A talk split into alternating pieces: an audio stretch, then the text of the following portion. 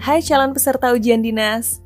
Perkenalkan nama saya Lutfi Lestari akan menemani Anda belajar. Semoga bermanfaat ya. Yuk kita mulai.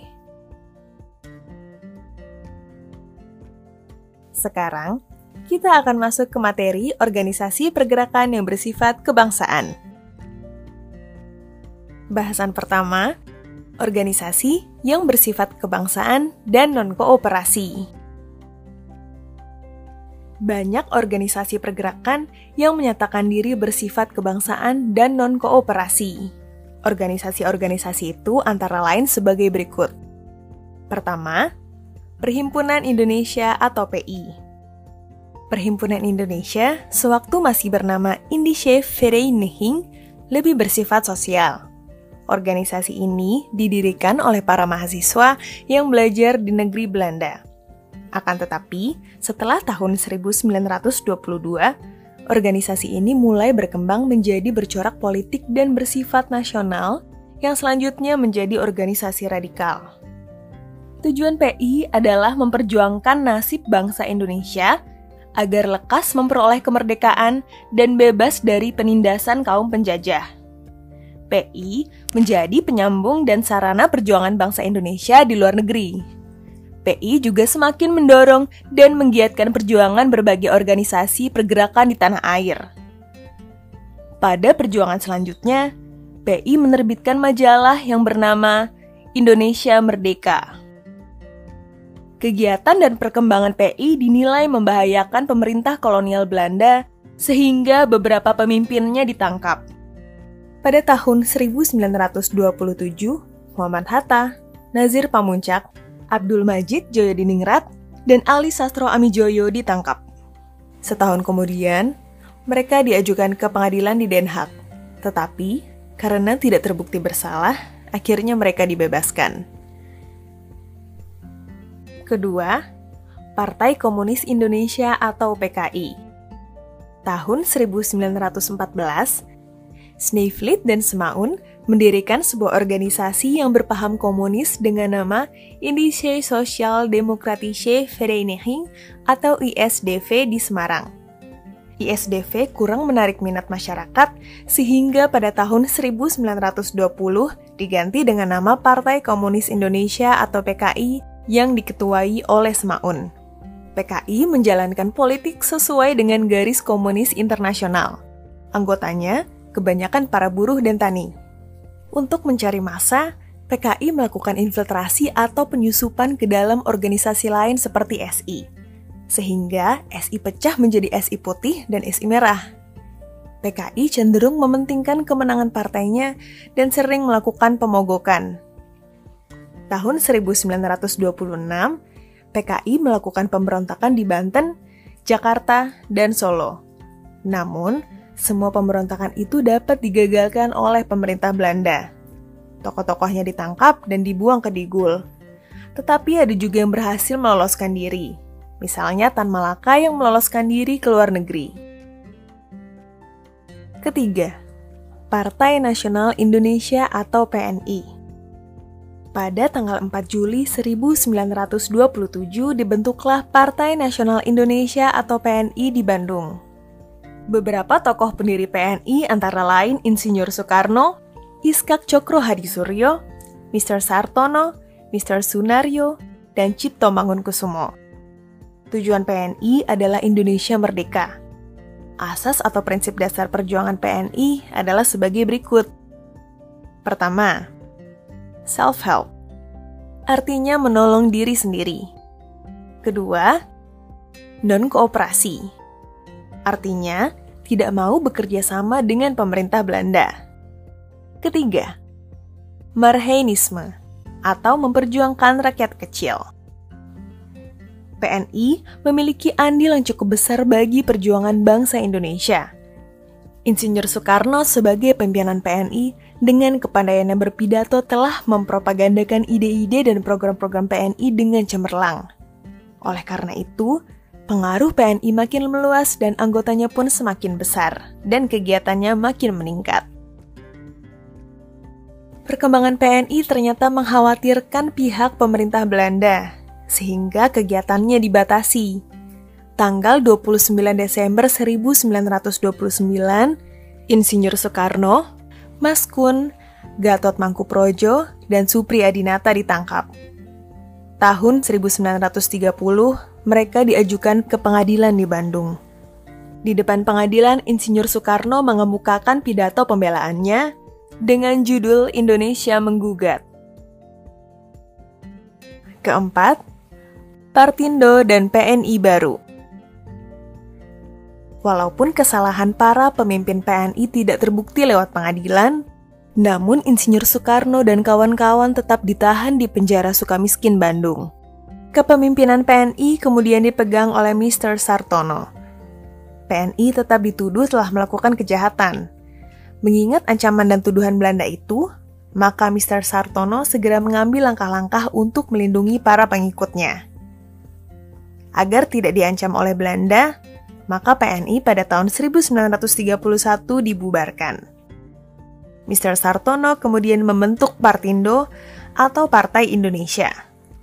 Sementara itu, beberapa tokoh yang tidak setuju dengan pembubaran PNI membentuk organisasi dengan nama PNI atau Pendidikan Nasional Indonesia, yang lebih dikenal dengan nama PNI Baru.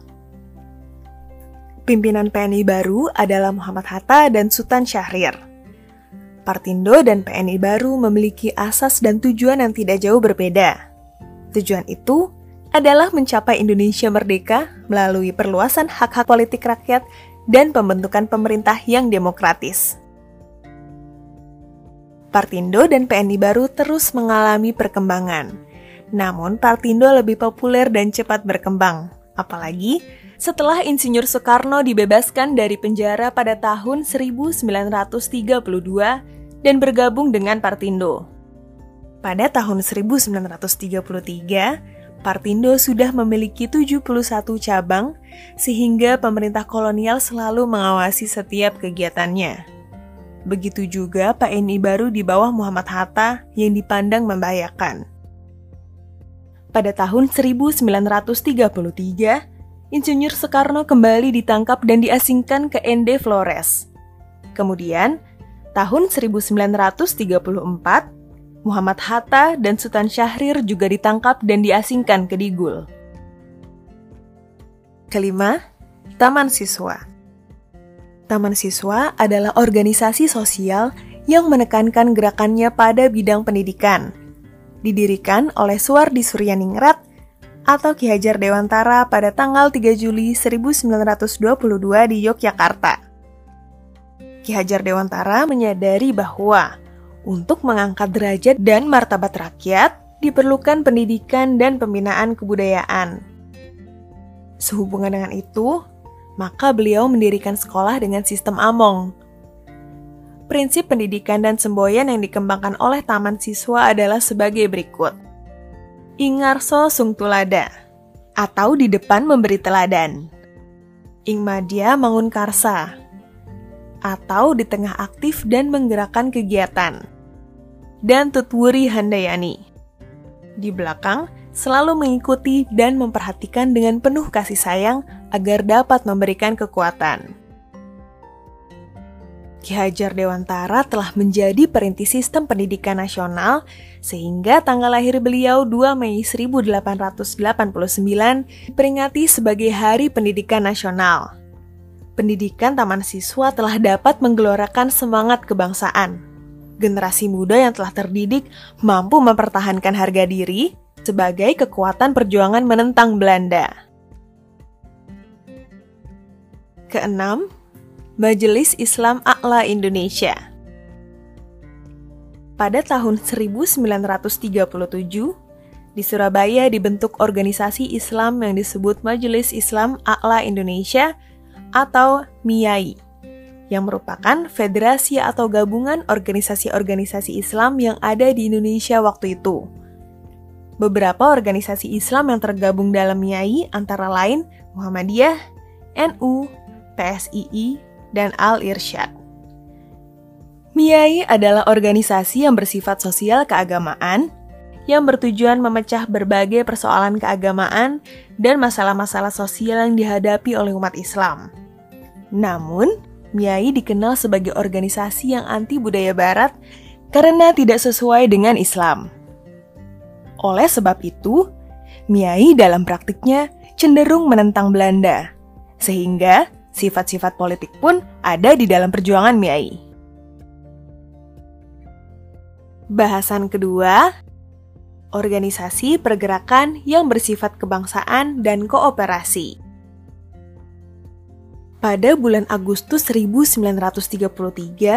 pemerintah Hindia Belanda menghentikan dan melarang kegiatan politik yang radikal. Para pemimpin pergerakan ditangkap. Dengan demikian, perjuangan yang bersifat non-kooperasi bisa dikatakan berakhir. Para tokoh pergerakan yang lebih moderat mulai memikirkan upaya pergerakan perjuangan agar terus berjalan.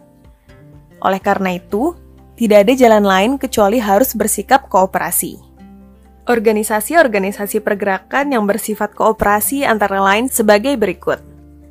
Organisasi yang pertama yaitu Partai Indonesia Raya atau Parindra. Parindra didirikan pada tahun 1935 di Surakarta. Parindra merupakan hasil penggabungan antara Persatuan Bangsa Indonesia atau PBI, Budi Utomo, dan beberapa perkumpulan daerah. Pimpinan Parindra awalnya dipegang oleh Dr. Sutomo. Tetapi pada tahun 1938, beliau wafat dan digantikan oleh Hurian Ningrat. Tokoh pimpinan lain Parindra yang cukup terkenal adalah Muhammad Husni Tamrin. Rumusan tujuan Parindra adalah mencapai Indonesia yang mulia dan sempurna berdasarkan demokrasi dan nasionalisme. Di dalam berjuang, Parindra mengirimkan wakilnya duduk di dalam Foxrat untuk memperjuangkan kepentingan rakyat. Organisasi pergerakan yang kedua, Gerakan Rakyat Indonesia atau Gerindo. Gerindo didirikan pada tanggal 24 Mei 1937 oleh bekas-bekas tokoh Partindo atau Partai Indonesia. Mereka antara lain adalah Sartono, Aka Gani, Sanusi Pane, Muhammad Yamin, dan Amir Syarifuddin. Tujuannya hampir sama dengan Partindo, yaitu mengusahakan Indonesia bebas dan merdeka, namun dengan cara yang lebih halus. Keanggotaan Gerindo berkembang luas. Selain kaum bumi putra juga menerima anggota dari orang-orang peranakan Eropa, Cina, dan Arab. Gerindo kemudian bergabung dengan GAPI atau Gabungan Politik Indonesia dalam menentang fasisme Jepang. Organisasi perjuangan yang ketiga yaitu perjuangan di dalam Volksrat. Volksrat merupakan semacam dewan penasihat yang tugas dan wewenangnya sangat terbatas. Di antara anggota Dewan Rakyat, terdapat orang-orang Indonesia yang merupakan wakil organisasi pergerakan nasional organisasi-organisasi pergerakan yang mempunyai wakil dalam Volksrat itu kemudian membentuk konsentrasi radikal. Organisasi yang ikut bergabung dalam konsentrasi radikal antara lain adalah ISDV, Budi Utomo, dan SI. Konsentrasi radikal kemudian mengajukan tuntutan agar Volksrat tidak hanya berfungsi sebagai dewan penasihat, tetapi menjadi dewan perwakilan rakyat agar memiliki hak dan wewenang yang lebih luas. Perjuangan melalui Volksrat masih juga belum banyak berhasil. Namun, wakil-wakil dari beberapa organisasi pergerakan terus berjuang dengan membentuk fraksi nasional pada tanggal 27 Januari 1930. Salah satu tokoh pimpinan fraksi nasional adalah M. Husni Tamrin. Tujuan fraksi nasional adalah mengusahakan kemerdekaan nasional dalam waktu sesingkat-singkatnya melalui cara yang sesuai dengan hukum. Untuk itu, fraksi nasional mengajukan beberapa usul antara lain sebagai berikut. Usulan pertama, yaitu perlu adanya pembaruan dalam sistem ketatanegaraan. Dan usulan kedua, yaitu dengan adanya persamaan hak dalam bidang politik dan ekonomi. Usul fraksi nasional tersebut juga tidak dapat dipenuhi karena pemerintah Hindia Belanda makin bersikap keras. Kemudian, di dalam Volksrat muncul sebuah petisi yang diajukan oleh Sutarjo Karto Hadikusumo pada tanggal 15 Juli 1936. Petisi ini terkenal dengan sebutan Petisi Sutarjo. Petisi Sutarjo menuntut agar pemerintah Belanda memberikan otonomi atau pemerintahan sendiri kepada rakyat Indonesia secara berangsur-angsur. Tetapi, pada akhirnya petisi Sutarjo pun ditolak. Organisasi Pergerakan yang keempat Gabungan Politik Indonesia atau GAPI Sebagai kelanjutan perjuangan rakyat Indonesia, maka pada tahun 1939 lahirlah Gabungan Politik Indonesia atau GAPI. Beberapa hal yang mendorong berdirinya GAPI antara lain sebagai berikut. Pertama, gagalnya petisi Sutarjo. Lalu ada sikap pemerintah Belanda yang kurang memperhatikan kepentingan rakyat Indonesia. Dan berkembangnya fasisme di beberapa negara. Sehubungan dengan sebab-sebab itu, maka M. Husni Tamrin memikirkan perlunya kerjasama di antara partai-partai politik yang ada, sehingga pada tanggal 21 Mei 1939 di Jakarta, didirikan Gabungan Politik Indonesia atau GAPI. GAPI dipimpin oleh M. Husni Tamrin, Mr. Syarifuddin, dan Abi Kusno Cokro Suyoso. Organisasi-organisasi yang tergabung dalam GAPI antara lain Parindra, Gerindo, Pasundan, Partai Islam Indonesia, Partai Katolik, dan PSII. Tuntutan sekaligus semboyan perjuangan GAPI adalah Indonesia berparlemen dan menuntut kesejahteraan rakyat.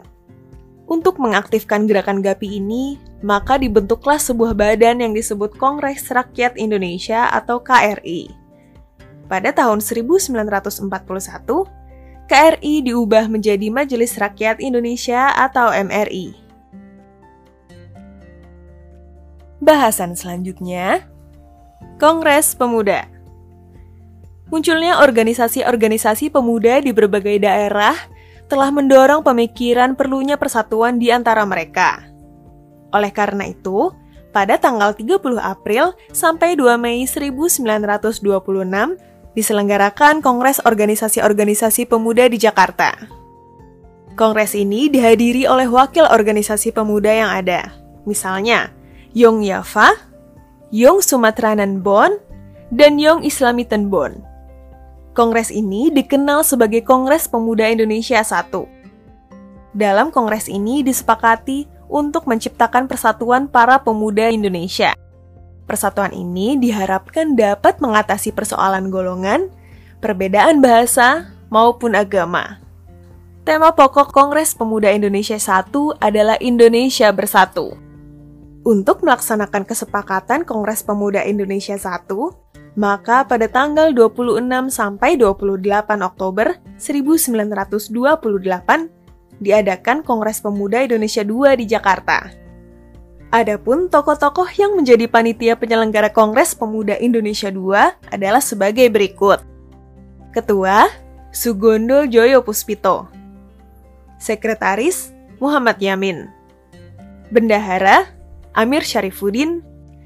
Dan anggota, Abu Hanifah, W.R. Supratman, Sukarjo Wuryo Pranoto, Kuncoro Purbo Pranoto, dan M.H. Tamrin. Tujuan Kongres adalah menyatukan gerakan pemuda di seluruh Indonesia.